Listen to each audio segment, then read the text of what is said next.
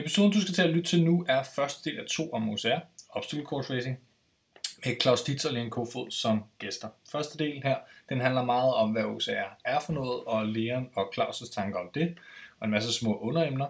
Anden del handler mere om EM-vinklen, altså EM som i OCR, som afholdes i, i Danmark i år, øh, faktisk lige om lidt, når den her episode er udgivet.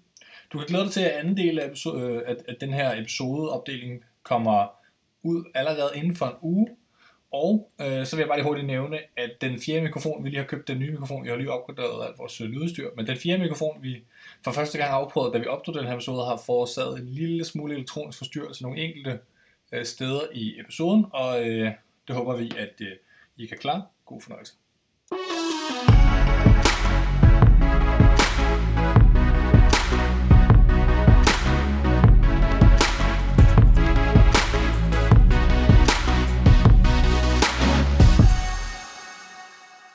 Velkommen til CrossFit Ministeriet, din oase af crossfit i podcastform. Jeg er jeres vært, Jonas Bjørneskjold, og med mig har jeg som altid min øh, fantastiske medvært, Thomas Frøsi Larsen, fire gange regional team elite, og kandidat i idræt fra, hvor, hvor mange dage er det siden, Thomas?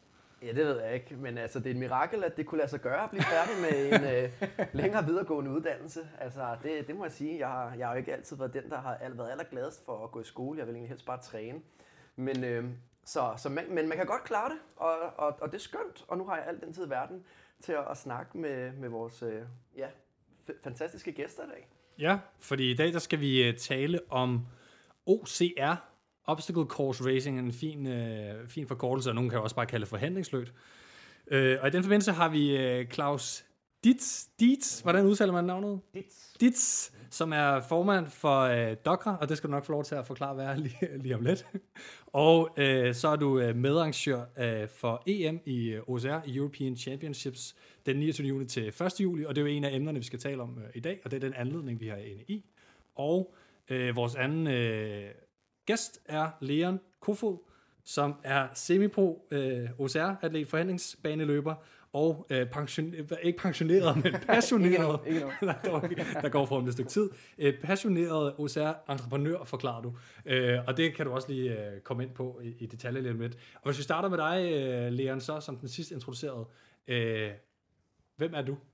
Jeg er en øh, 26-årig øh, lidende studerende. Øh, jeg er stadig øh, i gang med at skrive mit speciale, som er færdig her en gang til september. Fingers crossed. Øhm, ellers så bruger jeg ekstremt meget tid på at dyrke forhindringsløb. Det har jeg egentlig gjort her siden 2015, hvor jeg tog det øh, til det næste niveau. Jeg har ellers været involveret en lille smule i sporten siden, øh, siden 2012, da Nordic Race holdt deres første løb ude på, på Amagerfællet. Øhm, ved siden af, af sporten, så kommer jeg ellers fra en baggrund, der sådan har været ret bred og ret social. Jeg har spillet rigtig meget musik. Jeg har gået ekstremt meget op i, i, i studierne. Jeg har måske haft en lidt større interesse for, for bøgerne. øh, Leon sidder og peger på Thomas. Ej, men altså, altså, nu har jeg også hørt, at Leon han, øh, han læser jo også statistik, mener det var ikke på øh, Økonomi og matematik. Ja, lige præcis. Ja. Så, ja. så hvis man ikke har en interesse for det, så bliver det svært at kæmpe sig igennem. Og det var, øh, det var også med de bedste intentioner. Jeg kan begive mig ud på kandidatretningen med fokus på statistisk modellering af, af data. Men øh, eftersom jeg synes, det er en lille bit smule sjovere at løbe igennem mudder, i vand og øh, løbe op og ned ad bjerge og svinge mig fra, det ene til det andet i forhindringsløb verden over, så øh, er det som om, at der har været et meget, meget, meget klart forhold mellem min stigning i interesse øh, for det, og mit drop i interesse for, øh, for studiet. Det, det er sgu lidt underligt, men det, det hænger sådan sammen. Øhm, ved siden af at dyrke sporten, så har jeg også et, et par virksomheder inden for, øh, for OCR.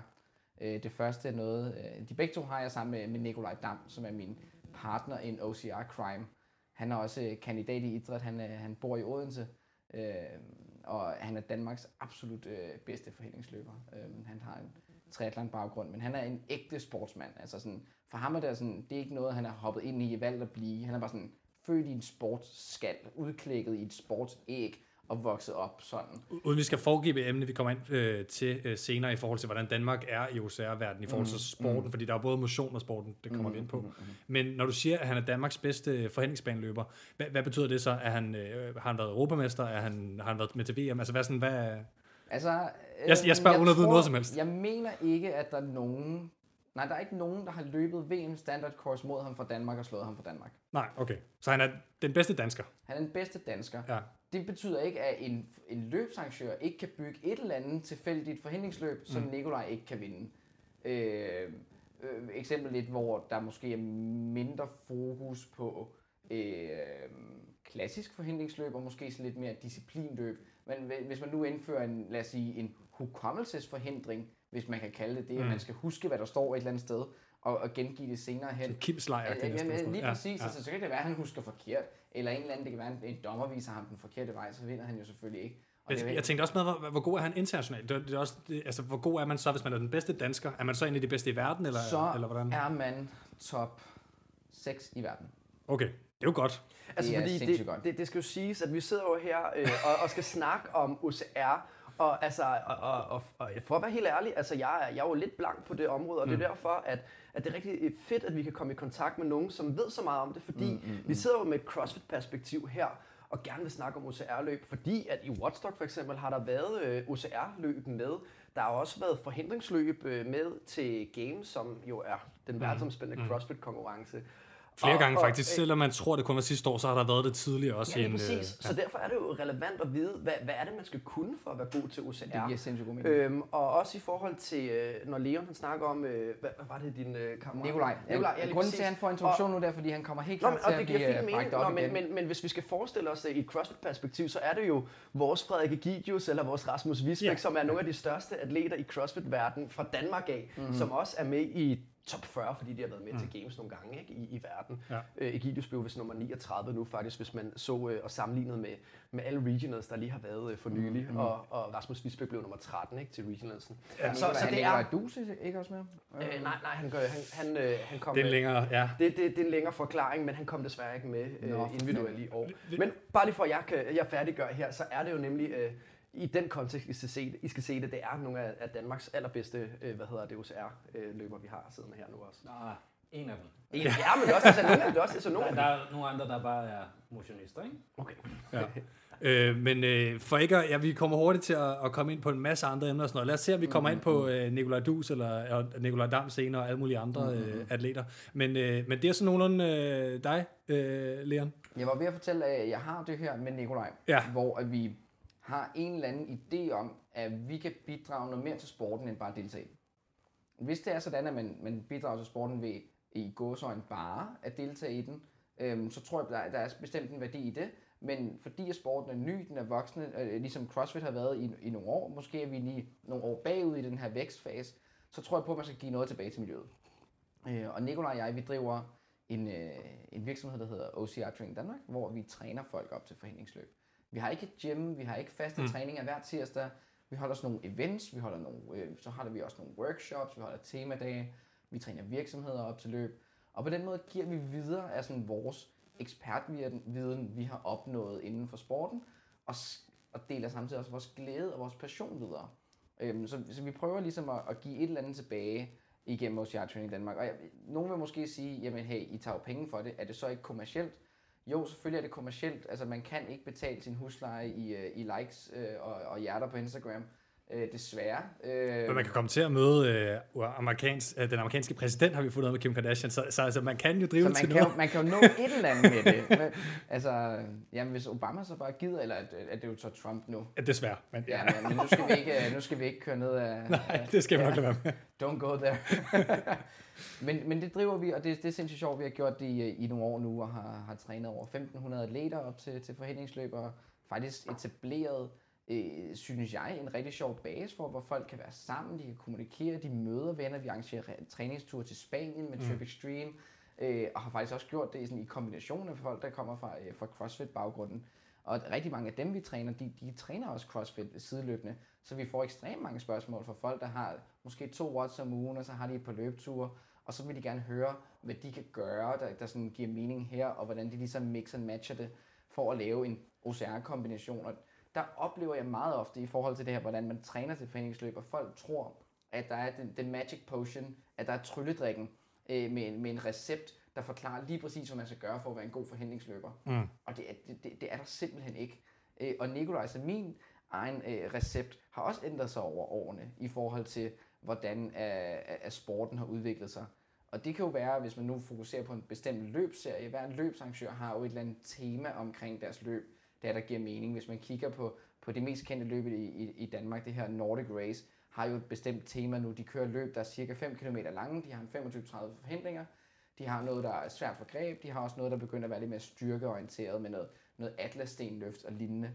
Inden, inden du kommer til at snakke hele OCR uh, 101 igennem, ja, så vil jeg lige nu, lige nu have introduceret uh, Claus, så, så vil jeg bare lige hurtigt samle op på, at en af grundene til, at vi selvfølgelig har jer inde, er jo også, at der er et stort uh, hvad skal man sige, spillover mellem, uh, eller crossover, alt efter hvilken effekt man nu vil tale om, den, den, anden, den anden snak, men mellem crossfitter og OCR-udøvere. Det er tit, at der, er en stor uh, mængde crossfitter til noget OCR-event, og jeg forestiller mig også, at der er mange OCR-folk, som også styrker crossfit. Uh, så det er jo en af de grunde til, at det har meget relevans. Men vi skal også nå dig, Claus. Ja. Og øh, vil du lige nævne, hvad det er, du er formand for os? Bare lige meget kort, fordi vi taler lidt om, hvad DOCRA er senere også øh, i detaljer. DOCRA står for Danish Obstacle Course Racing Association. Meget, meget mundret, især for os danskere. Ja. Øh, og det er en forening, vi startede for et par år siden, øh, for ligesom at samle OCR-løbere, øh, men også for at styrke sporten. Øh, vi har et erklæret mål om at få sporten anerkendt som sport under øh, Dansk Idrætsforbund og simpelthen øh, få, få skabt nogle, nogle bedre rammer og vilkår for, for vores atleter. Øh, vi har blandt andet indført et dommersystem, så, så når, når lægerne er ude og konkurrerer, så, så sikrer vi, at alle de gennemfører forhindringerne, og der er ikke nogen, der løber udenom. Mm.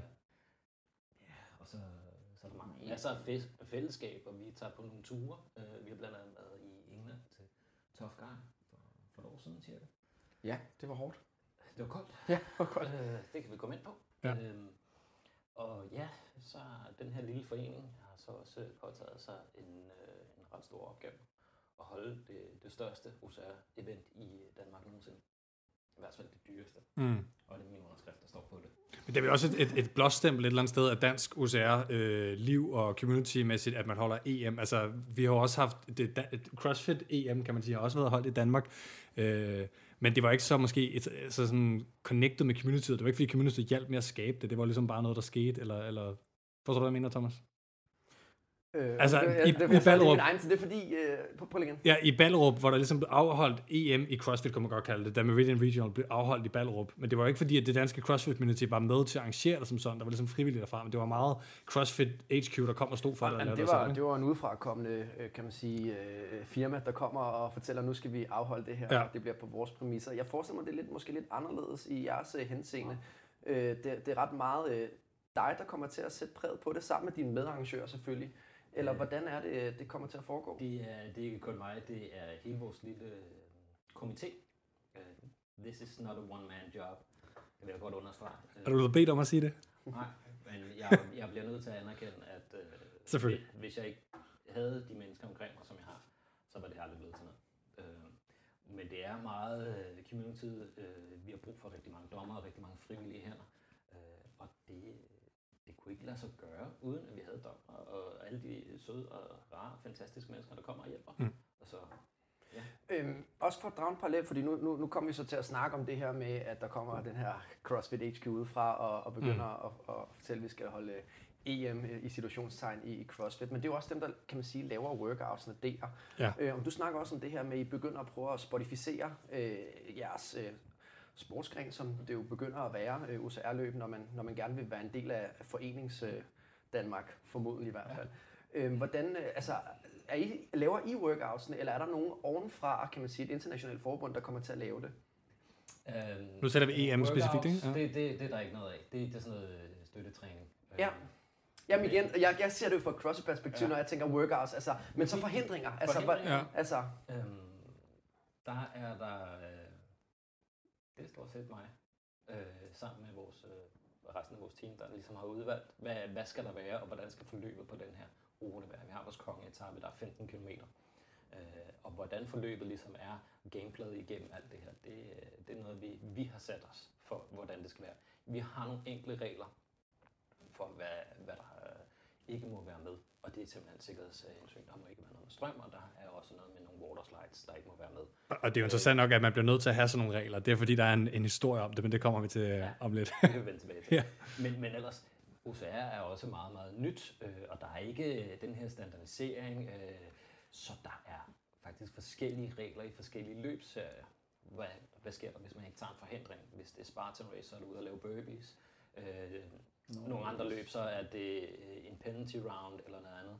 Øh, Danmark er faktisk det land i, i verden, hvor at vi er mest ens i vores regelsæt. Øh, fordi at der netop har en, en god dialog med alle løbsarrangører. Alle er jo kommersielle, de har deres eget koncept. Og så har vi en god snak om, jamen, hvad er det, der skal ske her, hvis man ikke gennemfører en forandring. Så vi har de, de mest ens regler i gåsøjne. Okay. Fordi jeg synes nemlig, det er interessant det her med, at det er styret på en anden måde, så at I har lidt mere frit spil til at, at sætte præget på det. Og jeg tænker også, Leon, du har jo været med, som du selv siger, siden 2012-13 stykker, ikke? Ja. Øhm, prøv, jeg kunne godt tænke mig at vide, øh, hvor, altså i forhold til det der perspektiv med, at I, I siger, at det er en relativt ny sportsgren, og det har virkelig udviklet sig. Hvordan var det i 2013, for eksempel, kontra nu? Mm, mm, mm, Hvad er forskellen øh, på de løb, som du deltog, dit første løb, til det seneste løb, du har lavet? Øhm, alright. Uh, for lige hurtigt inden at svare på det her, Ja. tilknytte en kommentar omkring det her med sådan en forhindring versus en, en workout, så skal man, altså en, en forhindringsløb skal man altid tænke på noget, som man ligesom skal gennemføre fra A til B, og undervejs skal du forsere noget, der er bygget for ligesom at, at holde dig lidt tilbage, eller ikke, ikke engang nødvendigvis at stoppe dig, men at sænke din fart. Om det er løb med noget, eller om det er svinge dig i noget, eller lignende, øh, det kan variere. Og til et løb som Europamesterskaberne, som jo er et non-profit arrangement, de har også nogle andre interesser end de kommercielle løbsarrangører. Øh, men EM har jo et stærkt samarbejde med de kommercielle løbsarrangører i hele Europa, som jo har en interesse for at dyrke sporten. Og i, i samarbejde med det, det tænker jeg også i år, du må fortælle mig, hvis jeg tager fejl, men så bliver der jo også sendt fra løbsarrangører i hele Europa deres bedste forhindringer herop. Så på den måde, så, så skaber man ikke en, en, en workout, man sætter en ramme for, hvordan man skal sættes ned i fart på bedst mulig vis, på mest OCR-specifik vis, når man skal løbe fra A til B. Øhm, så, så man skal tænke på det som værende en lille bit smule øh, anderledes. Og når man laver en OCR-workout, som jo er rigtig meget det, vi underviser i, og som vi selv træner i, når vi skal være meget specifikke i vores, øh, i vores træning, så er det jo også workouts, der inkluderer løb og forcering af forhindringer. Hvorimod, når jeg laver anden type træning, så kan den godt være måske lidt mere watt-fokuseret. Øh, hvis jeg nu skal, altså styrketræningen kører sådan lidt for sig selv, det, det kan jeg godt lide at isolere og fokusere på. Løbespecifik styrketræning øh, og, og plyometrisk styrketræning, men jeg tager til watts som træning for at give mig fysikken, fordi ellers så får jeg ikke lavet de der 150 crunches og 100 box jumps, som jo er gode for mig at få lavet øh, en gang imellem. Men jeg får ikke lavet det, så jeg bruger det som et supplement, de her workouts. Jeg synes, det er meget fedt, du Ja. siger det, fordi jeg forestiller mig nemlig, at, at, at det, det lille kendskab, jeg har haft med, med, med forhindringsløb, er jo nemlig, når så løber man, og så er der små workouts imellem. Mhm. Mm, øh, altså man, men det er det i virkeligheden ikke. Det er nemlig noget, der skal forseres, kan man sige. Det er noget, der sådan er med til at udfordre dig, Ja. fra at du skal nå fra A til B så hurtigt som muligt. Og den er, den er lavet til at sænke, sænke din fart. Altså, hvis forhindringer er bygget bare sådan til at eliminere folk, så, så, er det, så er det et andet type setup, men forhindringer er lavet til at sænke folk. Altså, det vil sige, det kan være en høj væg, du skal over. Der er nogen, der er hurtige til det, og der er nogen, der ikke er så hurtige til det. Og det er noget, man kan træne specifikt på at blive hurtig til at gennemføre. Lidt ligesom man, altså, man kan blive hurtig til at, at, at, lave, at lave double unders, måske. Øh, en, og man kan være langsom til at lave. Oh, det kan man altså, man bliver god til en skill. Ja, man, man altså, får en skill her. Og den skill kan være at komme over en mur, den kan være at kravle under sand, det kan være at løbe med tunge ting på skulderen. Øh, og det er seriøst en skill at løbe med tunge ting på skulderen. Det, det, det er sindssygt besværligt. Øhm, nu kommer vi faktisk til at snakke så langt, så jeg har helt glemt de spørgsmål. Jamen, det, nå, men altså, det, det, det, vi kan godt tale nemlig videre. Så har det ændret sig, de her skills, man skal kunne nemlig, øh, og, og det var det spørgsmål, var fra 2013 ja. i Ja. første løb til det seneste løb, du har lavet. Øh, er det fuldstændig nogle nye ting og krav, der er til det, du skal kunne som topatlet, som du jo gerne vil være, eller er for den sags skyld jo? Altså, dengang der tænkte jeg jo ikke mig selv som værende noget, der så meget som mindede en atlet. Jeg spillede øh, band og til øh, balleband og spillede til byfester. Jeg drak bajer, og jeg mødte, mødte øh, for sent op til løbet i mit gamle grusbanetøj for, for fodbold, da jeg løb mit første løb der i 2012. Og jeg havde en eller anden idé om, at jeg kunne vinde den præmie, der var på dagen for at være den mest mudrede deltager i mål. For det var nemlig, der var en præmie for det. Jeg var sådan, det lort skal jeg have, og jeg kæmpede for det. Jeg rullede mig i alt, hvad jeg kunne komme i nærheden af, og jeg var mega ked af det. Det er jeg ikke vandt. altså, man er vel kompetitiv. Man er, I har været mest mudret. Ja, mest ud af, sådan, Ja. ja. det her det kæmper jeg for, det skal nok kunne lade sig gøre. Øhm, men så tænk på det på den her måde, at på det tidspunkt, før OCR ligesom blev betænkt som en eller anden kompetitiv ting, så var det et fun run. Det var sjov og ballade, og det var hygge, og det er det også for over 90% af de mennesker, der køber en billet til et forhindringsløb, er det her sjov og ballade, det er hygge, det er et nyt profilbillede på Facebook, Det er en challenge, det er noget, man overkommer, det er noget, man rigtig ofte overkommer sammen. Det. Det- Så det er det her motionskoncept, og min forståelse af forhindringsløb nu kommer fra et super kompetitivt miljø, hvor jeg godt vil forbedre mig selv på rigtig mange parametre imod de mennesker, jeg løber imod. Så for mig har både min opfattelse af forhindringsløb ændret sig, men heldigvis, kan man jo sige, også formatet har ændret sig til at gøre plads til den kompetitive elementer, hvor man ligesom har øh, det, vi kalder elite heats, der starter før, der ikke må hjælpe hinanden, i hvert fald til mesterskaber, også i Danmark, hvor Docker har faciliteret dommersystemet. Man må ikke hjælpe hinanden, man skal gennemføre alle forhindringer, øh, og der bliver stillet nogle ret høje krav, men for langt størstedelen der er med, sågar til EM, mange, mange er skræmt, når man hører EM i noget, der er et open mm. event om søndagen, alle kan deltage i. Om det er lidt samme Altså, koncept, altså, jo- når, når ja. hvad hedder det, der har været øh, VM i, øh, i, i halvmarathon i København her, så er det jo Yes. sådan, at der er et elitefelt, der starter, mm-hmm. og de får lov til at løbe først. Ikke? Mm-hmm. Øhm, og, og det er lidt det samme koncept, som jeg kan forstå på det her. I, I- I starter med elitefelt, og så får ser I øh, først forhindringerne og sådan ting, og så bagefter kommer øh, de glade motionister. Kommer Men men det er- alle de andre bagefter. Men det har ændret sig til, at der nu er plads til at være det kompetitive element. Ja, Efter men, det første, første verdensmesterskab blev afholdt i, i 14. Øh, Men, men i CrossFit for eksempel, der snakker man, at hvis man, man, hvis man ser på udviklingen af workouts, der er der, så er det typisk sådan, at, at workoutsene så bliver tungere øh, i de kilo, man arbejder med, eller skillsene lige pludselig. Lige, altså i år for eksempel, der skulle vi gå på hænder over forhindringer, sammenlignet med tidligere, der skulle vi bare gå på hænder. Ja. Har det også udviklet sig sådan de sidste øh, fire år? Er det blevet sværere at være... Øh, at Motionist, du sidder, Claus, som- og nikker. Hvordan, hvordan har det ændret sig? Kan du komme med et eksempel? Øhm, ja, jeg kan komme med mange. Øh, der er gået fra, at forhindringerne var ret, ret simple, altså sådan noget med at slæbe bager, øh, hoppe over en væg, løbe gennem nogle bildæk og sådan noget. Det, det var ret simpelt, det var, det var sjovt. Øh, til i dag så har vi kæmpe store multirigs, øh, hvor at, øh, det, det er faktisk ret komplekst at komme igennem. Øh, på et tidspunkt så har du kendt problemløsning på, i det fysiske plan. Ja. Og øh, så er det nyeste nye, der startede sidste år, det er, nu har vi low rigs, hvor at du så skal holde dig oppe, øh, mens du passerer igennem alle de her forskellige greb og. Når nu vi siger rigs, så Rigs. mener vi, at det er øh, noget, som du skal hænge i fra et startsted til et slutsted, uden at røre jorden, og de ting, du skal hænge i, er oftest af varierende karakter. så rent for eksempel, eller det armgang af slags og sådan noget.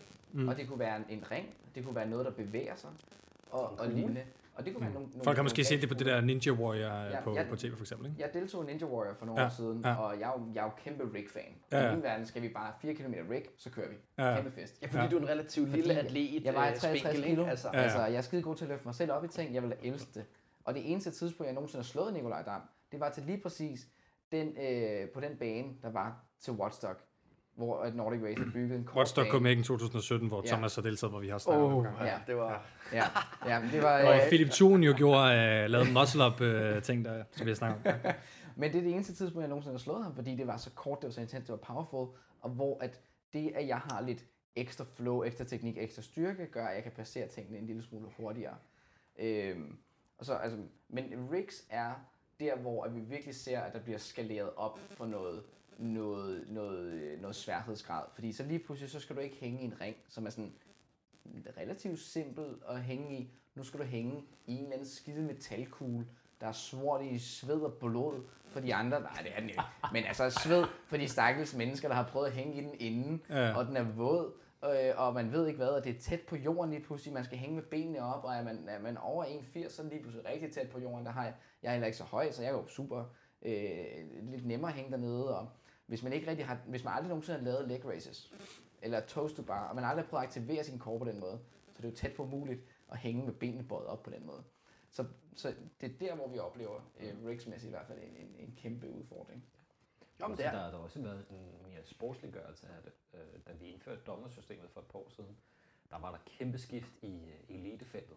Og der er nogle af de her atleter, der, der var på podiet. Dem ser vi ikke mere, og vi kommer ikke til at se dem mere, fordi de var gode løbere. hvordan kan det være, at der ikke har været dommere før og konkurrencer? Det, det, det lyder Ja. ja. lidt spøjst. Det, vi var på et meget tidligt stadie dengang. Ja. Øh, Nå, og der var ikke dengang, nogen, der hvornår var det?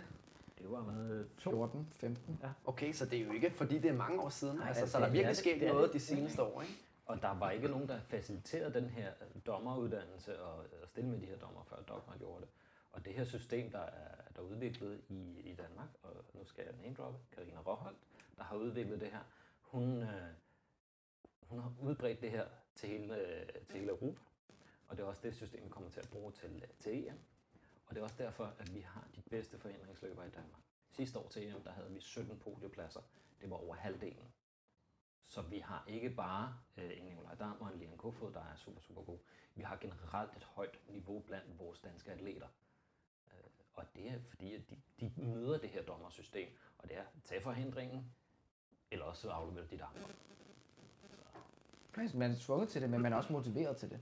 Og det skaber nogle gode rammer, fordi at der blev vundet Nordic Race i årene, øh, altså sådan 12 til, til 14-15 stykker, blev tit vundet. Øh, Michael Jeppesen har vundet flere gange. Michael Jeppesen er en Det var ham, jeg fantastisk. Nå, han er en fantastisk maratonløber. Øh, Michael og jeg, vi har talt rigtig meget sammen. Han mm. underviser rigtig mange løbere og laver løbeprogrammer til dem. Han har løbet altså, 2.23 på maraton. Altså, mm. han løber rigtig hurtigt. Så han kunne møde op Ja, til det er rigtig Race. flot. Det er ikke, det er, det er ikke langt fra OL-kravet. for Nej, det er nemlig ikke langt fra OL-kravet. øh, Som ligger på omkring 2.16, tror jeg det er, 17 stykker. Altså, for folk, der ikke har løbet maraton, men har løbet halvmaraton, Michael har løbet en time og 8 minutter på halvmaraton. Han har løbet 31.07 på 10 km.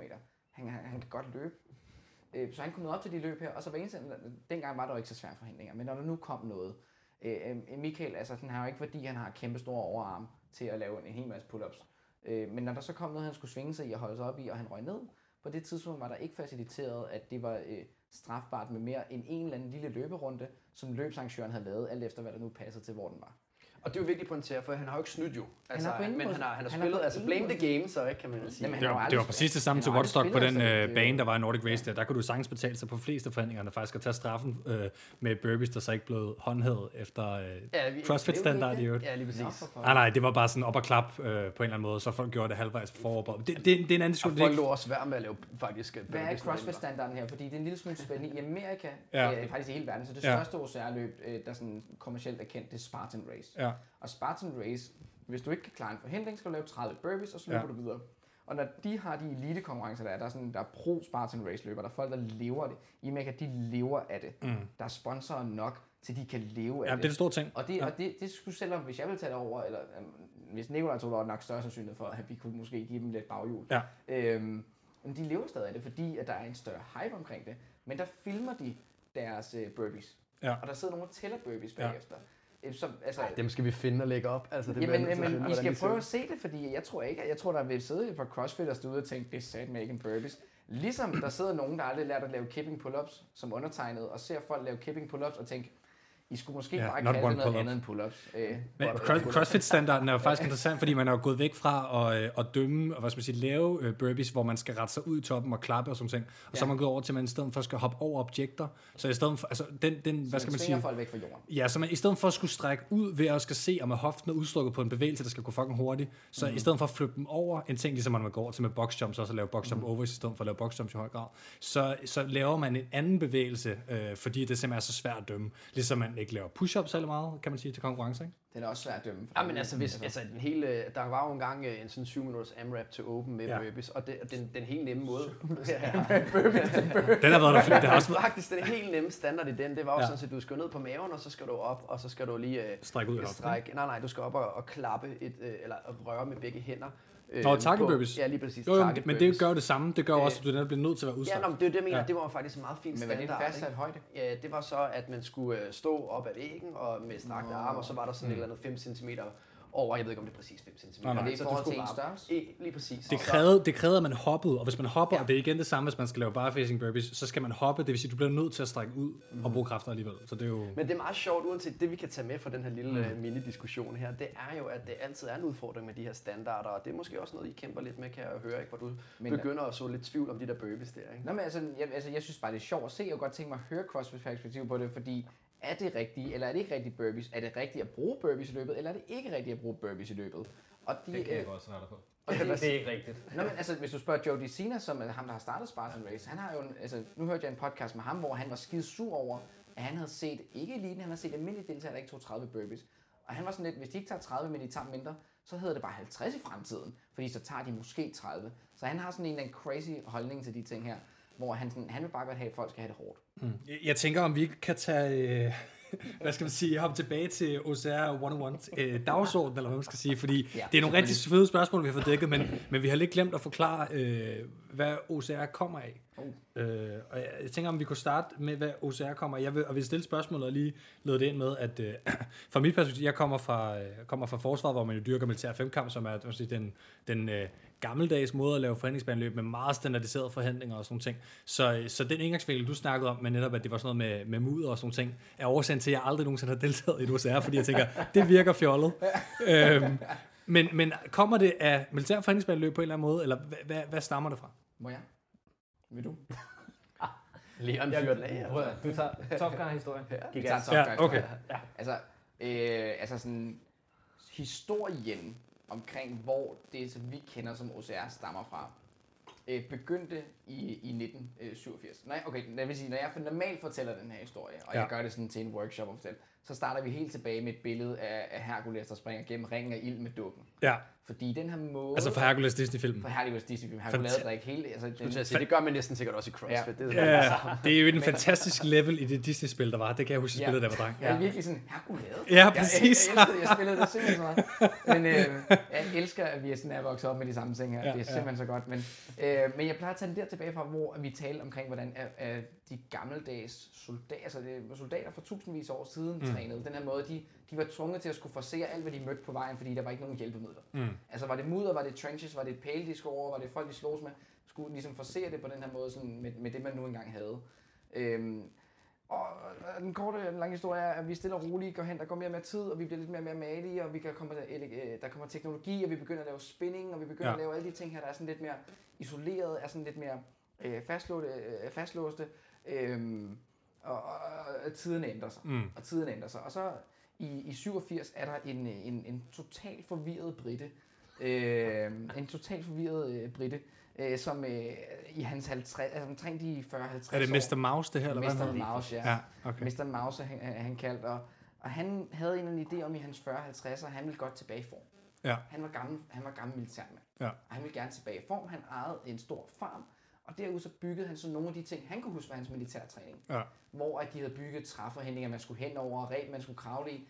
Sådan den Mm. mm. klassiske, øh, de gamle militærforhindringer. Ja, feltforhindringsbanen øh, er det her. Man har nemlig to, to forskellige typer feltforhindringsbaner. Så det er ja. mere sådan en feltforhindringsbane. Ja, Ja, så det, ja. ja. det byggede han så lidt af i hans have, og Ja. begyndte at træne på det. Så inviterede han nogle af hans gamle kammerater over til det, og i 87, der afholdt han det første Tough Guy event, der handlede om at forsere en løbedistance i, i hans baghave på mm. gården, hvor man skulle igennem de her forhindringer, han selv havde bygget. Ja. Øh, og det skulle konsekvent afholdes den sidste weekend i januar, Ja. ja. hvor det var ishammerne koldt. Og, og der var ikke sådan forfærdelig mange til at starte med, men over årene så voksede det. Og da han holdt sit 30. og hvad han annoncerede til at være det sidste Tough Guy nogensinde, hvor, øh, Vi var med. ja. hvor vi var med, fordi at vi tænkte, vi skal ikke gå glip af det sidste. øhm, det skal siges, han kørte igen om et halvt år, øh, fordi han fik lyst øh, at køre det igen. Ej, Ja. det, det, det, det er sønnerne, der er overtaget nu. Sønderne. Ja. Men han er jo 87, han var 87, da han har afholdt det 30. Der var over 6.000 deltagere med. Ja. Men sporten oprinder på mange måder for den her idé, som Mr. Mouse havde omkring Tough Guy. Start et sted, løb igennem, blive stoppet af nogle forhindringer, end et sted igen. Og stille og roligt bygge på i forhindringer, bygge rundt på i sværhedsgrad. Der kom det elementet af at opnå succes. Mm. Der kom elementet af, at du, når du kommer over en forhindring, så klarer du en forhindring, det er en succesoplevelse. Når du kommer i mål, er det en, succesforhæv- øh, en succesoplevelse. Øh, Du har overkommet noget, det var du ikke troede, du ville overkomme. Og hele, alle de her sådan, grundelementer, der er i, i OCR, stammer derfra. Og i 2009, Mm. 9. 9, der er en, en dude, der hedder Dean, øh, synes, at Tough Guy øh, over for Amerika, han var Harvard-uddannet, han synes, at, at Mr. Mouse havde gang i noget rimelig, rimelig fornuftigt her, så han tog ideen om Tough Guy, og så lavede han Tough Mudder, som er en af de mest kendte OCR-løb. Det skal lige sige, at han var i praktik. Var han i praktik hos Han Tough var, i, Guy? han var i praktik og arbejdede sammen Er der noget beef der? Eller? Jeg synes, jeg har var hørt en- noget der om... var Der et har kæmpe, der var et kæmpe sagsanlæg, og Ja, han okay. måtte betale rigtig mange penge for det. Han måtte betale rigtig mange penge for det. Og Så han så, skaber Tough Mudder, som er et type forhindringsløb. Du skal klare, på det tidspunkt, nu, nu er det lidt anderledes, de her til men på det tidspunkt er det et type forhindringsløb, du skal klare i, øh, i makkerskab. Altså, men det- forhindringerne, de er kæmpe store, man skal hjælpe hinanden, der bliver ikke timet. Det er en oplevelse, det er ligesom det var en oplevelse hos Tough Guy. Det er sådan Embrace the Sock-agtigt. Det er sådan meget infanteri ja. i militæragtigt. Jeg kan virkelig genkende det fra mange øvelser i virkeligheden. Den der tanke om, det skal være koldt, det skal være vådt, og det handler egentlig om at klare det mere end noget andet. Og det er også derfor, at hans forhindringer var noget, ja. du skulle klare i fællesskab. Det var stort, det var umuligt, og du fik stød undervejs, og du skulle lave alle mulige Yes, ting, ja. der ikke havde noget sådan med competitive sport at gøre. Og ved sideløbende ved det her er der en gut, der hedder Joe DeCina, sådan en ultra-bandit, der har Ja. lavet alle mulige sindssyge, tre ultraløb på en uge. Ja. Øh, altså sådan manden, han er fuldstændig i gang, han er stadig i gang i noget. Ja, han, han startede med Adventure Race. Han er Wall Street guy, der øh, begyndte mere og på det her triathlon, og så gik han på øh, Adventure Race, og så lavede han øh, Death Race til at starte med. Hvad er uh, Adventure Race lige til dem, der ikke ved det? Adventure Race, det er løb, der foregår over flere dage. Øh, Mm. Kæmpe stort orienteringsløb og med flere øh, discipliner. Og nogle gange sådan Sahara og med biler og så. Man kan, man, også man være. kan gøre det sådan nogle steder. Ofte så kender vi det som noget, der hænger sammen med trailløb, mountainbiking og kajak. Ja. Det er sådan lidt øh, ja. standarden. Men det kan sådan set være alle mulige måder, du skal komme igennem og videre på. Men USA ligner vel også det på en måde, i og med, at det også kan være nogle vilde steder i naturen. Altså forstår jeg, men der er sådan, der er sådan crossfit, og så er der noget militær forhandlingsløb, og der er noget adventure race. Det virker som om, der er mange ting, der ligesom Altså, er samlet. Der Sådan. vil være nogle grænseoverflader, altså Ja. ting, der ligesom går ind over hinanden. Og øh, hvis vi tager, nu går der virkelig forenings øh, i den, ikke? Vores internationale forbund, der er Adventure Race også indenunder. Okay. Fordi formanden for det internationale forbund er tidligere. faktisk øh, tidligere Adventure Racer, og det er der, han kender øh, Joe DeCina igennem. Ja, okay. Men de, de, to ting virker også, som om de hænger sammen, som en udenforstående. Sådan, Men ja. orienteringsløb hænger meget mere sammen med altså sådan, øh, noget adventure racing, end, fordi det er en reel disciplin Ja, ja, for ja, adventure racing. ja. Hvor altså, en terrænløb er en rigtig god ting at gøre som forhindringsløber. Rigtig Mm. mange løb er fokuseret omkring terrænløb, men det er forhindringerne, der sådan er, er, er, er kernen i det. Ja. Men Joe DeCina her, han ser, hvad der sker med Tough Guy. Han kan godt lide det. Han har været involveret i sport hele hans liv, og starter så det her Spartan Race, som, hvor han, sådan, han bryder fuldstændig med det der med teambuilding og, og, og lignende, som Dean har rigtig meget gang i, og siger, det her det er kompetitivt, det handler om at være den bedste, der er straf, hvis du ikke klarer tingene, og hele vejen rundt og indføre de her sådan, elementer, som så har, og de løb har egentlig influeret, hvor vi er henne nu i dag. Så vi har Tough Guy i 1987 med Mr. Mouse. Vi har uh, Tough uh, Mudder. Og Spartan Race. Ja. Og man kunne egentlig også godt smide Warrior Dash, som er et kæmpe amerikansk forhindringsløb, der også har været i Danmark, og deres ting er så Ja. blevet opkøbt af et løbsarrangør i, øh, i, ja. i Danmark også, der, der også kører noget derfra. Men Warrior Dash har influeret og haft øh, altså 100.000 vis millioner af mennesker igennem i, i Amerika, og de har det, man vil kalde et ultimativt fun run. Der er øl til sidst, Ja, det er okay. familie, Ja. det er forhindringer, alle kan klare. Du får en sjov hat. Du får en sjov hat, vikingehat. så altså, de, de kører ligesom de her tre grene. Der er den meget kompetitive, der er den her teambuilding, som er rigtig svær. Du har virkelig fået succesoplevelser, når du er igennem. Og så er der fun run, mud run, sjove billeder. Alle smiler. Sådan noget color run-agtigt i Danmark. For Ja, eksempel. tænk på, det som et, tænk på det som color run inden for forhindringsløb. Ja, ja. ja. Og det Jeg troede faktisk, color run var et forhindringsspil. Der kan man bare se. Jeg tænker, når du konkurrerer nu, er det altid individuelt, eller er der også noget, hvor du er øh, på et team for eksempel? Vi er regerende europamester i hold. Nikolaj Dam, Ide Mathilde og jeg. Ide Mathilde er en af vores absolut bedste kvindelige atleter herhjemme, og hun gør sig også meget gældende internationalt. Det vil sige, det er sådan øh, to herrer og en kvinde øh, på et hold. Vi kører mix. Ja. Man kan også stille op i er, men det, er ikke to, det herrekategorien. ikke 2 plus 2, det er 2 plus 1 kun. Det er tre på hold. Ja. Ja. Og det er det, man kører som Okay. standard til Europamesterskaberne og Og verdensmesterskaberne. det er bare meget sjovt, Ja. fordi i igen i Ja. CrossFit-verden, så er det eddermame også ofte, man ser det øh, til konkurrence Ja, faktisk, plus en. at det er to herrer og en Mm. kvinde. Øh, Ja, men hvis, det hvis valget er der, ikke? men der er faktisk nogle hold, hvor der er to kvinder og en herre på, Nå, der okay, det sindssygt Kunne man også være tre kvinder? Sindssygt godt. Jamen, så stiller de op i damekategorien. Nå, okay. Okay. Der er en kategori for damer, kategori for herrer. Og, Og så en mix. for Ja, så kan Og til, til verdensmesterskaberne sidste år, der er øh, vores øh, kvinde, Ida Mathilde, hun, øh, hun havde vist øh, gang i noget special, og hun havde ikke lige tid til at tage med til Canada og, og løbe, løbe VM. Så vi hæv øh, Renaldas ind, som er litauisk oprindelse, men han, han er dansk forhindringsløber. Han er virkelig ulækker hurtig. Og vi hæv ham ind på holdet, og så stillede os sindssygt stærk også. Han har dyrket faktisk rigtig øh, meget crossfit som Ja. ja. supplement for styrketræning. Øhm, vi hæv ham ind og stillede op i herrekategorien til VM, og løb os faktisk ind på en tredje plads. Som senere blev til en anden plads, fordi der kom den første store dopingskandale Ej, hvor i interessant. Okay. Ja, ja, ja, ja. Hvad blev ja. man taget for? Øh, han har købt et eller andet nede i apoteket, han troede var noget andet, og så altså et Sagde eller han. andet, sagde han. Han har spist en bøf, for han havde blevet Ja, ja, men, øh, Kom til det, nu tænker jeg, var det øh, øh, altså sådan aerob øh, præstationsfremmende midler, eller var Ja, det sådan det var det. muskulært? Ja. Okay, det var... Ja, men han er tidligere trackløber, han løber, han er i år, han er over 30 nu, ham der er blevet taget, Ryan Woods hedder han, og i år har han løbet under 15 minutter på en 5 km, for første gang i 6 år. Hans form, altså der er ikke noget at sige til, at han er, han er kommet tilbage i, i noget, der minder om topform, senere i hans liv. Altså efter han sådan, man troede, altså han, Han selv troede, peaked, hans ja, karriere ja. var, var død. Men det vil sige, at Danmark er blevet simpelthen nummer to i VM i hold for mænd. Og nummer 1 til EM i mix, og nummer 2 til EM i mix i 16. Okay. Men det er jo så Nikolaj, Ida og jeg, der kører det. Der er også andre danske hold. øh, der har løbet øh, og mixet op. Øh, jeg kan ikke huske, om der er nogen, der lige har hævet øh, nogle medaljer. Ikke, ikke. Ikke Nå. i mix. Men hvor, når, ja. når I dyrker det på hold kontra, altså alene kunne jeg forestille, der handler det igen om at være så hurtigt som muligt. Mm. Og Mm. det er det selvfølgelig også, når I er på hold. Men, Ja. men er det sådan, at øh, I skal udføre noget, øh, altså alle tre, altså, eller, eller er der noget samarbejde? Hvordan foregår det, når det er på hold? Øh, er det anderledes i forhold til det individuelle? At løbe hold for mig er noget af det sjoveste. Øhm, og det er ikke fordi, man løber hold i hold. Man løber det som, som en stafet. Og i den her stafet er der aller Okay, så oftest... stafet, det, det er lidt vigtigt at sige, nemlig fordi jeg forestiller mig, at I løber samtidig. Ja. Ja. Og det er det så ikke. Mm. Det, det er jo sjovt nok det samme som det rigtige, undskyld, nu kalder jeg det rigtige, Ja. men altså, hvad hedder det, militær femkamp, Ja, det er jo også der- relay faktisk. ikke? Jo, Jo. præcis. Det er Hvor du så løber, hvor du så løber, det går fucking Det går hurtigt. sindssygt hurtigt. Det skal man, det skal man gøre sig den tjeneste og gå ind og se, hvis man Ja. har lyst til at se nogen, der går amok på en forhandling. Military Pentathlon øh, Relay, det, det Ja, og så altså- til World Championships. Ja, Og især, øh, hvad hedder det, kineserne for eksempel, og østrigerne. er- Og, og de brasilianske, altså... Nå ja, ja, ja.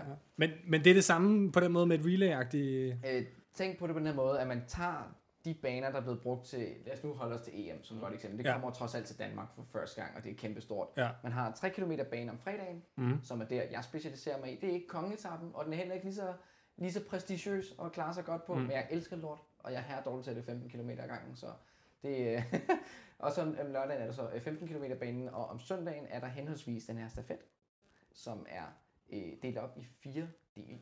Øh, og det er en del, der er specificeret til en løber, mm. en del, der er specificeret til en, der er stærk, en del, der er specificeret til en, der er teknisk, og med teknisk mener vi sådan en avocat som mig, der har lavet noget Ninja Warrior, og skal Ja. lave de her svære kombinationsrigs, og det fjerde ben er noget, man laver sammen.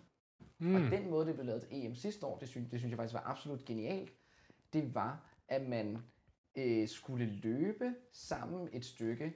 Alle skulle klare de forhindringer, der var på løbestykket, men hele tiden skulle man have med en, rig- en rigtig lang stilas metalrør. Det skulle man hele tiden. Og Ja, det kunne man ja. jo kun gøre som hold, fordi det var så langt og upraktisk. Så skulle Ja. man aflægge det, når man lavede forhindringen. Ja. Og der var jo vildt meget øh, taktik i det. Vi gjorde sådan, at Nikolaj og jeg ville løbe alene med røret, fordi vi havde lidt mere overskud på løbet end Ida. Og Ida hun kunne så løbe, og måske nå hen til forhindringen, gå i gang med forhindringen, mens vi lagde røret. Så kunne vi indhente hende på forhindringen. Hvis det selvfølgelig var en forhindring, vi kunne indhente hende på. Hente røret igen, mens hun ligesom stak af, og så kunne vi indhente hende på løb også. Fordi der jo er den her sådan, forskel på mænd og kvinder, i, øh, selv når der er, der er rigtig god form på begge sider. At man ligesom, øh, så det kunne man løbe meget strategisk. Ja.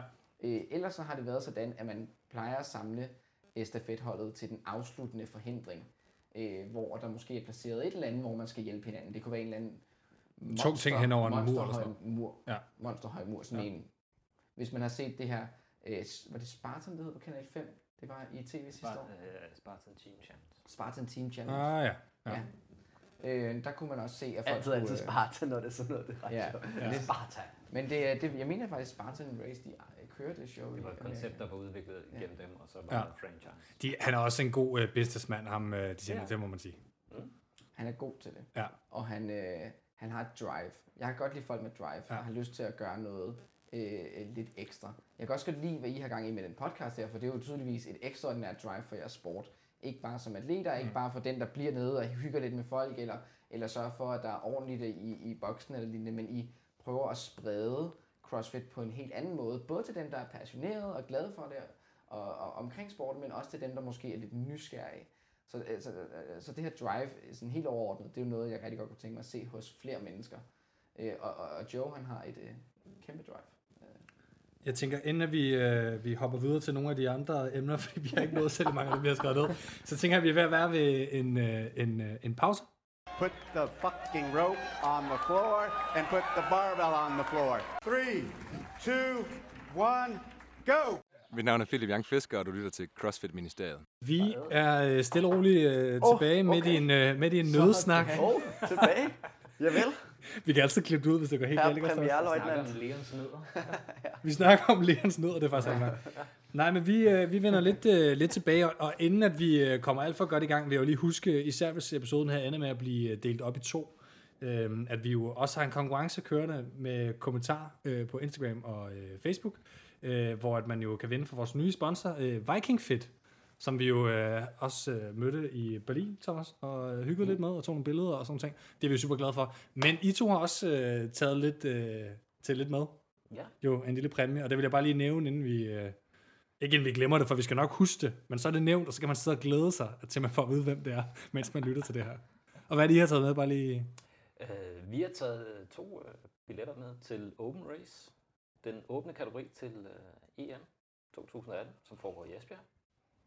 Og det er 8 km med en dejlig masse udfordringer. Så Så man skal være aktiv. Det er altså ikke bare til at stå og kigge på. Nej, Ah, det, er, det, det aktiv er ude i og, forhold og, til- og få ja, hele lige fornøjelsen. Og- Øh, vi har taget alt det kedelige ud, og så beholder vi alt det sjove. Øh, hvor man, man får lov til at prøve lidt af hvert. Øh, alt det Leon og alle de andre skal igennem. Og til Open Race, der er der ikke nogen regler om, at man skal gennemføre alle forhindringer. Det, øh, det er op til en selv. Man må også godt hjælpe hinanden. Det er bare have fun. Så det er det her øh, fun race motionist øh, del. Lige præcis. Og, og, og det leder mig egentlig rigtig godt videre til at, at tale om øhm, det her med OCR som motionist. Så hvis man bare, og nu laver jeg situationstegn, bare er en helt almindelig øh, person, som godt kunne tænke sig at prøve OCR, øh, hvor går man så hen, og hvad skal man gøre? Man øh, kan måske hive fat i Leon og Ja. USA Training Danmark. Ja. De er rigtig, rigtig gode. Desværre er de kun øh, baseret i København. De laver lidt... Nikolaj er også i Odense. Ja, Er det på en hjemmeside, eller på Instagram, eller hvor hiver man fat i jer hen, ind, mens vi er ved det? jeres hjemmeside, ikke? Jo, vi har en hjemmeside, ocrtraining.dk. Man kan også fange øh, Nikolaj Dam eller Leon Kofo på øh, Instagram, eller Mhm. mm-hmm. OCR Training Danmark på Instagram. Øh, Er det med bindestreg og alt muligt? ingenting. Eller det er bare directly. OCR Training Danmark. Og vi smider selvfølgelig op i show notes med, med links og sådan noget. Det er, det er en mulighed, men jeg har også et kæmpe bias i, at jeg ejer virksomheden øh, og har startet den. Øh, så øh, når folk spørger, hvad det er, de skal gøre for sådan ligesom at træne OCR, så var der faktisk en, en årrække, hvor jeg var lidt i tvivl om, hvor jeg skulle svare, hvad jeg skulle svare, fordi der var egentlig ikke en OCR-specifik løsning hertil. Jeg sådan, mm. det du skal gøre, er, at du skal huske din løbstræning og din grebstræning, og så skal du dyrke noget, som vi i samfundets øh, moderne begreber kalder funktionel træning. Mm.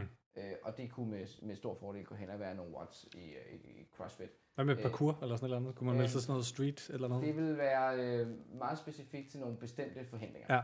Når vi møder parkour-atleterne, de er meget, meget eksplosive, de er meget, øh, har en god kropsforståelse, Ja. øh, når de udøver deres. Men de er ikke særlig udholdende som regel.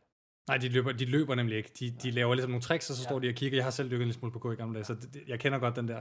Men så har du en, Ja. som er vant til at dyrke bouldering, gerne kompetitivt, Ja. vant til at dyrke parkour på et niveau, hvor man kan se videoer og være sådan lidt wow, og ikke bare de der, hvor man, hey, jeg går til parkour, og så er man hoppet over en væg. Men Det, det var sådan- mig. Men, de der, men altså, hvis, du, hvis du har det, hvis du har det niveau og disciplinen til at lære at løbe, eller har en løbebaggrund, så vil Ja. det godt ind Ja. som forhindringsløber. Okay. Men hvor kan man så lave reel OCR? Nu henviser jeg folk direkte til gyms, der har faste hold. Øh, Dokra arrangerer ugentligt øh, gratis OCR-træning for medlemmerne. Mm. Det er så billigt at være medlem i sådan en foreningsløbsforening. Jeg forstår ikke faktisk ikke, hvorfor der ikke er flere, der er med. Jeg vil gerne være med nu, hvor jeg snart er færdig med kandidaten, til ligesom at prøve at maksimere vores øh, medlemstal. Så du siger, at vi har, vi har en ny træner. Ja, det kunne godt være. Nej, nu må vi jo, det må vi jo Breaking lige news. Det må vi jo lige se Øh, jeg skal have den her optagelse bagefter. øh, Den kommer til at ligge offentligt tilgængelig på iTunes, så det er styr. Jeg skal nok tage en træning. Jeg skal nok tage en træning. Men, men hvor gør man det hen? Er det så i for eksempel Nå, København, nej, eller altså, Esbjerg, eller hvordan sådan? Doktortræning er, det er jo, det er jo en, en måde, hun gør det på. Det bliver afholdt hver søndag. Det bliver som regel afholdt udendørs. På søndag så kommer vi til at skrive ved Damhusengen. Men Okay. der findes også flere gyms nu, der, der fokuserer på OCR-specifik træning. Mm. Unity Gym ude på Amager, der også har CrossFit, der også har, øh, de har noget styrketræning, de har nogle fede kon, de har faktisk en kæmpe faciliteter derude, Ja. kører meget stort fokus på OCR. Get Fit Gym op i Hillerød, Smiley Fitness kører fokus på OCR. Mm. Øh, øh, Fitness World har nogle center, der fokuserer på OCR. Fitness.dk har nogle center. Nygårdsvej for eksempel, der er- er rigeligt med muligheder. Men når folk spørger, øh, hvad de skal gøre for at dyrke reel OCR, så skal man så det er svært at give dem et entydigt svar på, hvor lige præcis i nærheden af dem, der er et fast hold 2-3, 4 gange om ugen, Ja. de kan træne OCR på. Så jeg anbefaler altid at møde op til vores fællestræningsevents. Vi holder fællestræningsevents øh, i gennemsnit en gang om måneden. Øh, vi har øh, en eller to events ad gangen, så vi har 75 til 150 mennesker med ad gangen. Og det er en, et sted, hvor du kan blive inspireret til at skabe et netværk med folk, der har lyst til at lave OCR. For det bedste, du kan gøre, det er at finde en kammerat, eller en kammerat inde, som du siger, du godt vil løbe et forhindringsløb med, eller som godt kunne tænke sig den her type træning. Lede efter steder at tage til træning, når man kan, men ellers i sin egen træning, gå ind og være lidt kreativ og tænke at gøre det så OCR-specifikt som, mm. som nu muligt. Øh, fordi rigtig meget af sådan, hvis man virkelig tænker basic OCR-træning, det er andre sportsdiscipliner. Altså, hvis man løber en masse og laver nogle pull-ups, så vil man komme ret langt, lyder om. kommer ret langt. Hvad, hvad med bare at melde sig til et eller andet? Nu kender jeg kun lige Nordic Race, så det er det, jeg lige vil nævne. Øh, skal man bare melde sig til et løb? Og det, der, det er mit indtryk, at det er det, der er mange, der gør. Det, det kan man selvfølgelig godt. Øh, der, der er ikke noget krav om, du skal have et vist træningsniveau for at melde dig til. Øh, Men det kunne godt blive en dårlig oplevelse måske. Min Eller anbefaling er at bruge lidt tid på at træne op. Der, Ja. vi, øh, vi ser nogle gange nogle ankelskader, øh, knæskader, når folk hopper ned fra et eller andet. Øh, få, få trænet det her op. Ja, det lyder som folk, der... Øh, nu kigger de over på Thomas, øh, det, for det kan han lige vil kommentere på det. det. Det lyder som folk, der siger, at jeg skal lige løbe et maraton. Og så øh, træner de øh, to uger. Ja. Og, så, og så giver de op halvvejs. Det lyder, forstår du, hvad jeg mener? Ja, altså- jeg forstår godt, hvad du mener, fordi Ja. jeg, jeg ser jo det, der sådan er lidt udfordring ved det her, det er, at øhm, man ved, at der er nogle forhindringer, og man ved, at der er noget med klatring, og man ved, at man skal løbe lidt, men, Ja. men for mange, som ikke har den store erfaring med det, og som er nye i det, der er det sådan lidt øh, utvetydigt, hvad er det egentlig, jeg går ind til? Og der er det også lidt i CrossFit-verdenen, hvad er det egentlig, der skal ske, når jeg skal lave det her? Hvad er det for nogle krav, der er? Fordi Mm. mm. der er jo ikke nogle specifikke krav der. Du får jo ikke en, en manual øh, i hånden og siger, det er det her, du skal kunne. Ikke? Så, så som det, Leon siger, som jeg tænker er vigtigt her, det er jo at finde nogle af, af jer, som er øh, sådan, øh, frontfigurerne for det, og så se, om der er de her træninger, hvor man kan få noget erfaring, og, og så den vej igennem gøre det, i stedet for bare... Øh, altså man melder sig heller ikke til, til en eller anden CrossFit-konkurrence, uden nogensinde har og deltaget til CrossFit. Nej, enig. skyld, ikke? Så det er lidt det koncept, jeg tænker i hvert fald. Men det er anderledes her, fordi man kan sagtens melde sig til, uden at have deltaget. det kan du også i en CrossFit-konkurrence, men den oplevelse Men det gør folk ikke den fedeste Nej, verden, vel? Men, altså, men, men folk melder sig bare. Altså, jeg kender mange fra CrossFit, der første gang, de hørte om OCR, så åh, det der Nordic Race, det tager man til. Det er lidt sådan en... Øh, sådan en polter, det det er ikke en polterappen ting, det er ikke, man gør det som polterappen, men det, folk gør det lidt til sådan en fun run ting, hvor man siger, det er noget, vi gør for lige at blive, for, blive mudret, ikke? Ja, for at prøve et eller andet. Ja, præcis. Det er sådan mere, det, det, vi tænker ikke på det som en sport, ja. og det er også en af grundene til, at det er fedt at høre fra jer, fordi at, øh, at det er ligesom folk tænker som CrossFit, det er en måde, man bliver fedt på, men det er jo en fed sport. Det er jo sporten, som jeg elsker. Jeg er jo fucking ligeglad med træningsform, hvis jeg må have lov til at sige det. Det er jo, det er jo sporten, der, der gør, at jeg øh, ligger vågen om natten og ser streamet ting fra USA, når der er, når der er games og sådan mm, ting. Ikke? Så jeg tænker, det, det, det, det er måske ikke helt det samme, når man så skal forklare det til en motionist, men, men at give dem begge dele til en vis grad selvfølgelig øh, fedest. Altså. Altså, vi, vi har ret stor succes med at holde de her fælles træninger, hvor at specielt op mod øh, løbsevents, at vi prøver også i samarbejde med løbsarrangøren ligesom at sprede budskaber om, at folk kan komme til os for at få Ja. øh, noget guidance. Og, og vi, så holder vi træning i et par timer, to og en halv timer gange som regel. Det er ikke, vi prøver ikke at slå folk ihjel, det skal nok gå hen og blive hårdt. Mm. Øh, og vi, vi gør det sjovt, vi har vores sponsorer med, der sørger for, at folk får lidt god energi. Vi har taget en soundbox med. Vi, vi, vi har alle de her facilite- øh, muligheder for at facilitere noget sjov, hyggelig træning, der giver viden og sved på panden og erfaring. Og rigtig mange får nogle aha-oplevelser, fordi vi altid har mindst en ud af vores tre stationer fokuseret på reel teknik til forhindringsoverkomning. Mm. Fordi øh, det bliver ikke mere specifikt, end hvis du godt vil lære at klare den irske bænk, Mm. så skal du ud og lave den irske bænk. En, okay, en af de svære forhandlinger på den øh, og kan, kan vi lige få uddybet lidt den irske bænk? Ja, den næste bænk er en hvad, øh, to meter og omkring to meter høj, øh, hvad skal man sige, bænk, der ligger i- oppe i luften, kan man sige. som du skal over og rundt om. Yes. Ja. Og, den, og, og den letteste måde at komme over øh, den på, det kræver en del træning, og det er noget, som når du ser en, der er god, altså de fleste, der har været værnepligten, har nok oplevet det.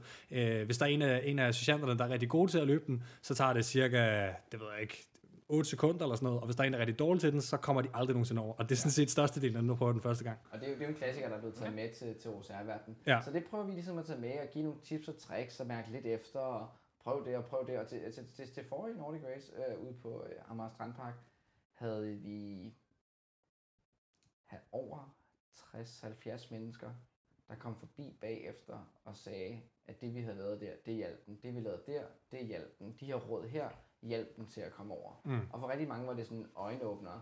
Så jo, skal du, skal du være god til OCR, skal du have en god all-round fitness, du skal kunne finde ud af at løfte dig selv på en eller anden måde, men du skal også kunne løfte ting.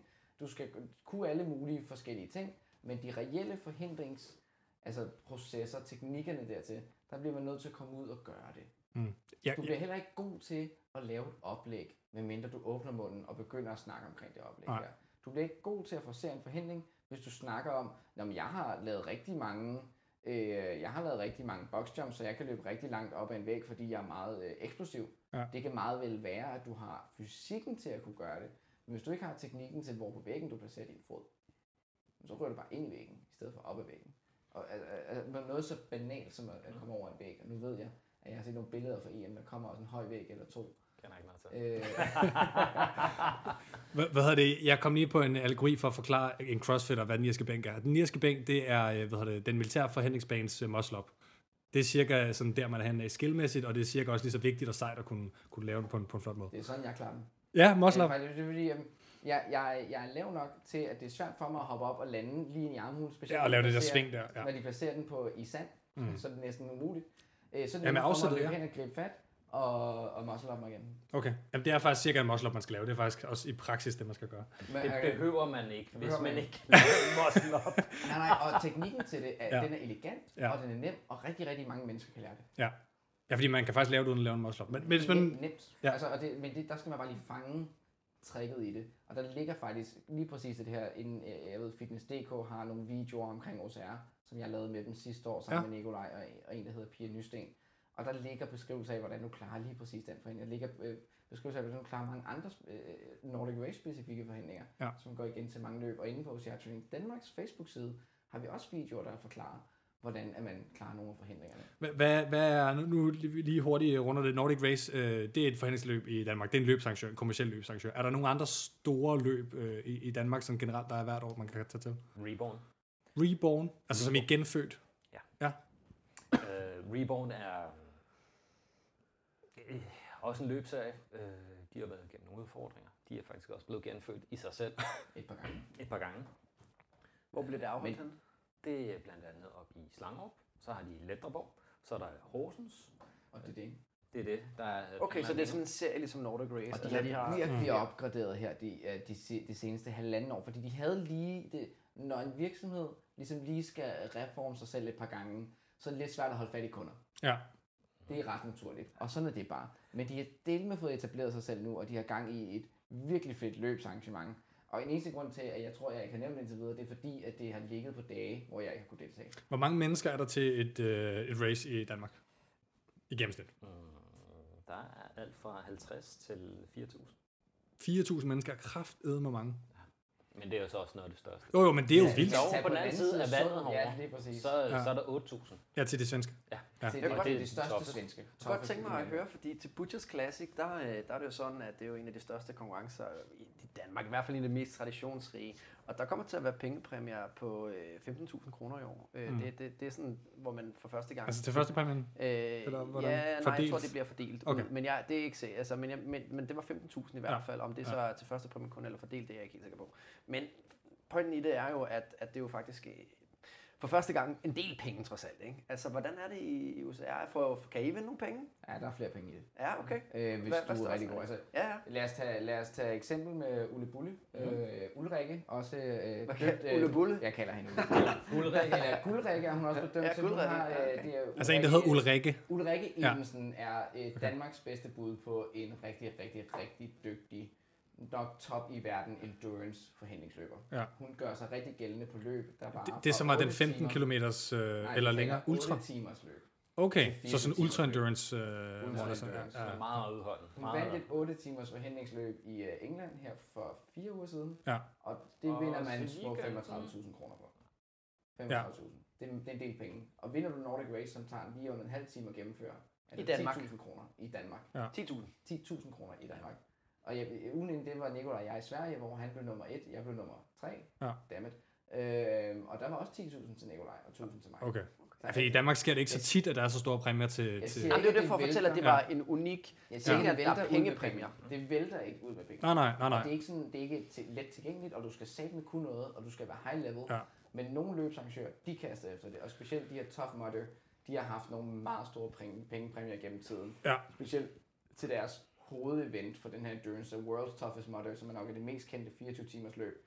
Der er rigtig mange penge, specielt hvis du klarer deres 100 mile mark. Kender I... Øh, jeg, jeg tænker, at lige for at nuancere den her lille diskussion om øh, penge, så er det lidt vigtigt at sige, at når der er en CrossFit-konkurrence, så er det sjældent, at vi har særlig mange flere deltagere end øh, måske 20, 40, Ja, ja, øh, max ja. 60 på tværs af divisioner og sådan Lige noget, præcis, ikke? øh, og, jeg, og jeg forestiller mig til, til Nordic Race, der har de jo ret mange flere mennesker, der Men- betaler et, et gebyr for at få lov til at deltage. Men tænk på, at der kun er 50 mænd og 50 kvinder, der må være competitive. Ja, okay. Jamen, Så det er cirka det samme felt. Okay, måske Så er der sikkert det med. 4.000 mennesker, som ikke er kompetitive. Men de har så lagt nogle penge, og jeg tror også, det er det der Thomas' point, det er, at der er jo ikke nogen, der har Der lagt er penge til 4.000 CrossFit-konkurrencer. mennesker, der kommer og lægger 600 kroner til Butchers. Nej, Det er der at de nemlig. skal holde det. nej, nej. Øh, det, det dem, der lægger pengene der, det er jo primært sponsorater. Øh, det vil Lige sige, præcis. at Ja, ja. øh, hvis der, der er øh, Fitness Angro, det er jo ikke nogen hemmelighed, de har jo været ret gode til at, at, at støtte og, sporten. og, ja, støtte sporten ved at så øh, komme og levere udstyr, og så samtidig også måske Sta- State, som vi har haft en konkurrence Ja. med, var jo også øh, hovedsponsor på øh, Herning øh, øh, Showdown. Øh, og og de, de gav selvfølgelig også øh, mange penge, så det kunne afvikles. Ja. Men der var jo ikke, der var ikke særlig mange flere penge at hente, ud over de gebyrer, man betalte for at være en del af Der mangler noget hvis, jeg, hvis jeg må spørge, øh, hvis jeg må spørge dig, Claus, hvis du vil svare på det. Når nu vi tager til Europamesterskaberne lige om lidt, og Ja. øh, Nikolaj, Ida og jeg, vi går op og vinder øh, hold, fordi vi har tænkt os at gøre alt, hvad vi overhovedet kan for at vinde det. Ja. Øh, og vi er faktisk vi er i rigtig god form, så vi, altså, vi satser lidt på, at det godt kan lade sig gøre igen. Øhm, når vi så vinder nogle penge, fingers crossed, for at vi rent faktisk gør det, øhm, hvor kommer de fra? Er det, øhm, er det sponsorater eller deltagerbeløb? Deltagergebyr. Deltagergebyr. Det er Fordi lagt der i er så mange deltagere. Ja, og, og Ja. Det, er jo, det er jo en spændende pointe, altså det er også det, det Thomas siger, men der kan man så sige med CrossFit, at der har du øh, på verdensplan, der har du så lige pludselig 500.000 mennesker, der deltager i Open, ikke? Og det er måske derfor, vi har millionbeløb i Men præmier. betaler til den. Ja, ja det gør Ja, det. De det betaler de 20 dollars hver. 500.000 gange 20 dollars. Og så er der umådeligt mange, der er dumme nok til også at betale et dommerkursus. Så man skal lade være- så man ikke behøver Som, som, lad os bare lige minde folk om det igen, for nu sagde jeg det også øh, i sin tid under Open. Det skal man ikke, medmindre at man har lyst til at være volunteerdommer til regionals, ellers så er der cirka ingen grund til det. Bare lige så I ved det. Yes, Det er, meget, det er en meget sjov pointe. Det er en Ja. meget sjov pointe, fordi hvis du vil dømme et forhindringsløb, og med dømme, så mener jeg at stå ved en forhindring til et forhindringsløb Ja. ja. under den kompetitive del, Ja. og for- fortælle, om folk har, været i, har klaret det godt eller ikke klaret det godt, om de skal få lov at fortsætte, så skal du igennem et officielt kursus, der er afholdt af doktor. ja. Det er ganske gratis at tage.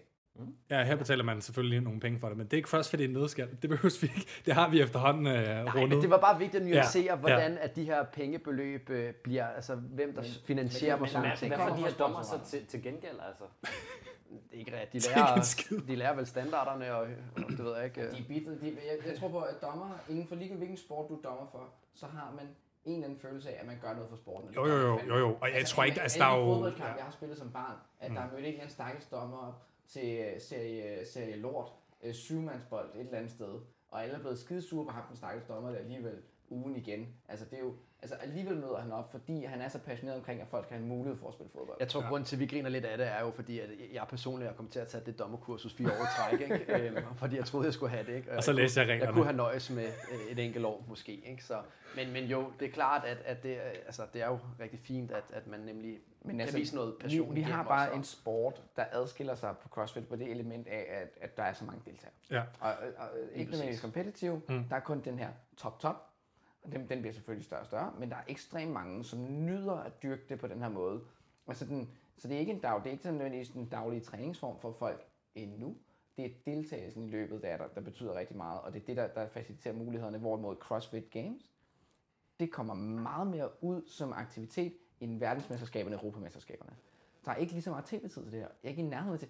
Der er ikke, et, øh, altså, jo, når Brobladet skrev øh, øh, omkring, at vi blev europamester sidste år, fordi jeg skrev til Nørrebrobladet og skrev, mm. hey, vi bliver Og europamester. der, der er CrossFit faktisk øh, desværre også lidt det samme sted. I- i har jo Danmark et, altså, Ja, lige præcis ja, i Danmark. I, I Danmark, men Fordi i vi- Amerika, vi det har jo- kæmpestort. Ja, det er Det er det, men vi har jo et, et hold, der kvalificerer sig til, til Games nu, ikke Butchers, ikke? og de fik jo lige lov til at være fem minutter på Godaften Danmark, ikke? Og, og vi kommer ikke i aften, en, Danmark. en halv, halv øh, artikel på, mm. på DR1, som øh, altså, refererede Jamen- til nogle, nogle sjove ting, men, men okay, I kommer Ja. ja. ikke engang, altså, men, men bare for at sige, altså- vi er stadigvæk på et meget lavt niveau i forhold til mediedækning, ikke? Men altså, jo, Men mediedækning er også utrolig svær. Altså, vi, vi sidder her med et kæmpestort uh, event, størst Ja. af sin slags, og vi, vi prøver at komme ud til de her uh, aviser og så videre. Vi har fået uh, en side i Jyllandsposten som det vildeste. Ja. Uh, Og du, Det- har, det- lavet, det er og så- du har lavet meget opsøgende arbejde, Ja. forestiller mig, ja. I det har faktisk en- en forening, der sidder presse, og- En pressemeddelelse ud, og, Ja, ja. og den får der også en tur mere med øh, hele vejen rundt. Ja. Men Vi- det er bare utrolig svært, fordi folk ved ikke, hvad, hvad er det her, og det er, nå, det er lige meget, ikke? Ja. Hvorfor tror Så du, vi det er også sådan? ligger i en periode, hvor der er VM i fodbold. Vi bruger utrolig mange penge på at lave en professionel livestream her øh, til EM. Og vi har hævet øh, internationale kommentator, øh, kommentatorer ind, så det ikke er mig, der sidder på dårlig skoleengelsk.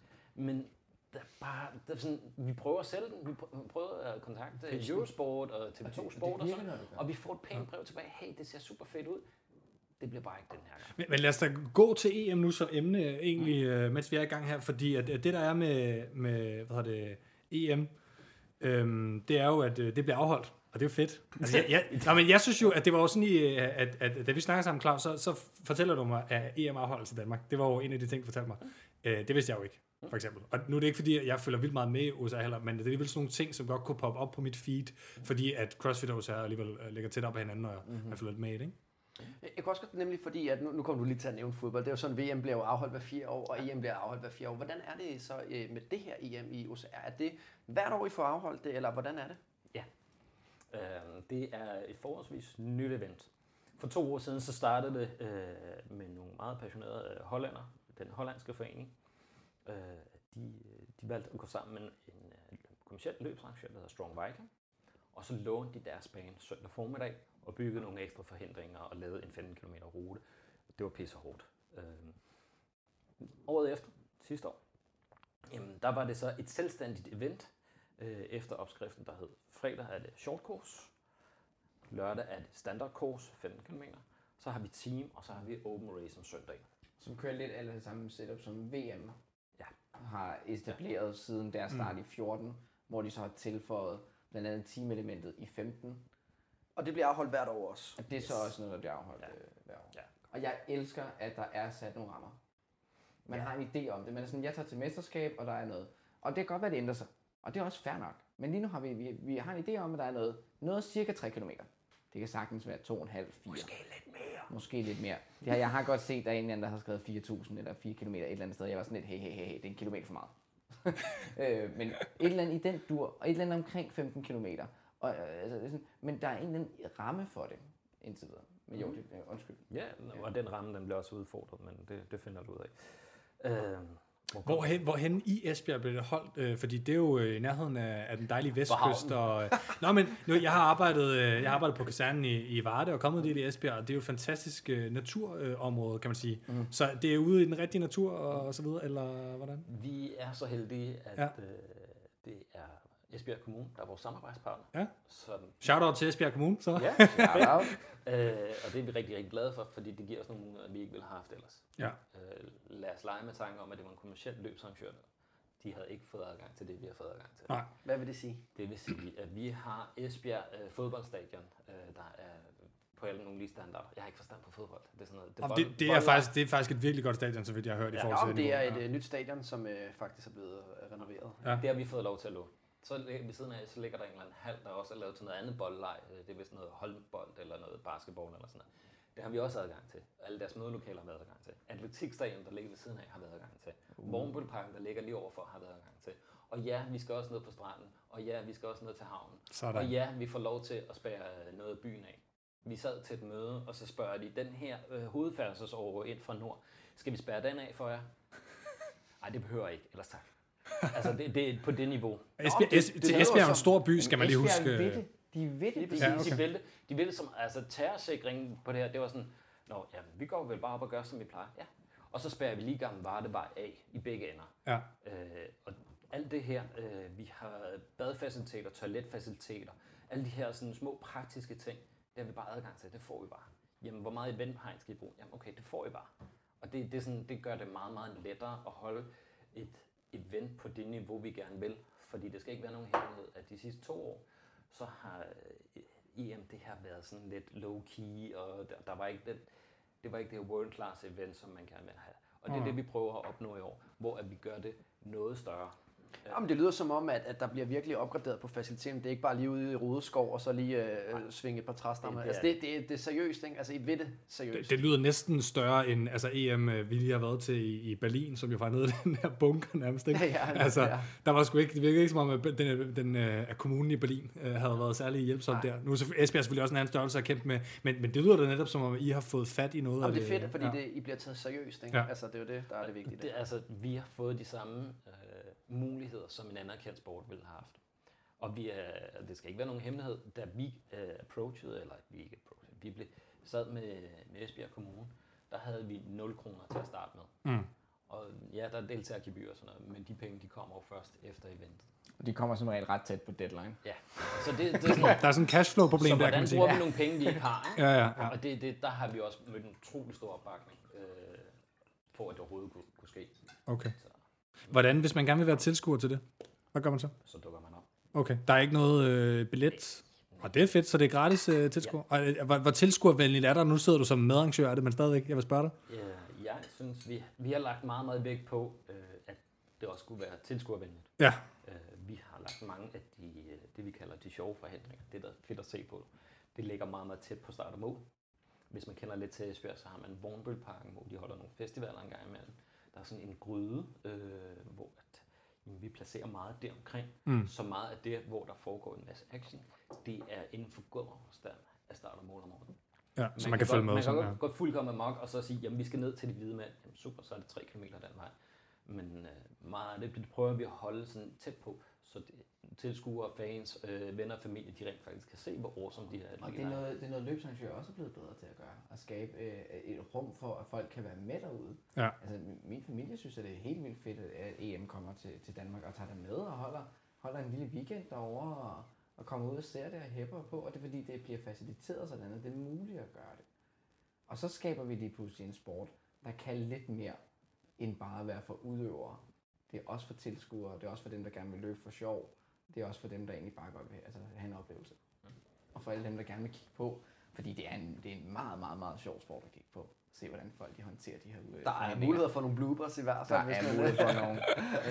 Og der er jo også, det er er meget, meget udtryksfulde, fordi de kommer til at blive, blive trætte. Det bliver, Ja. bliver jeg nødt til at fortælle dig. Du bliver træt. Ja, jeg skal løbe hele året, Ja. så jeg kommer til at blive rigtig træt. Og der, der kommer til at være rigtig, rigtig meget drama, når folk falder ned, og, og det sådan skal prøve igen. Og det, det er fascinerende at se på. Hvis vi så tager en krøllen tilbage til dommeren, det ved jeg, det er mange af dem, det er det, de faktisk er der for.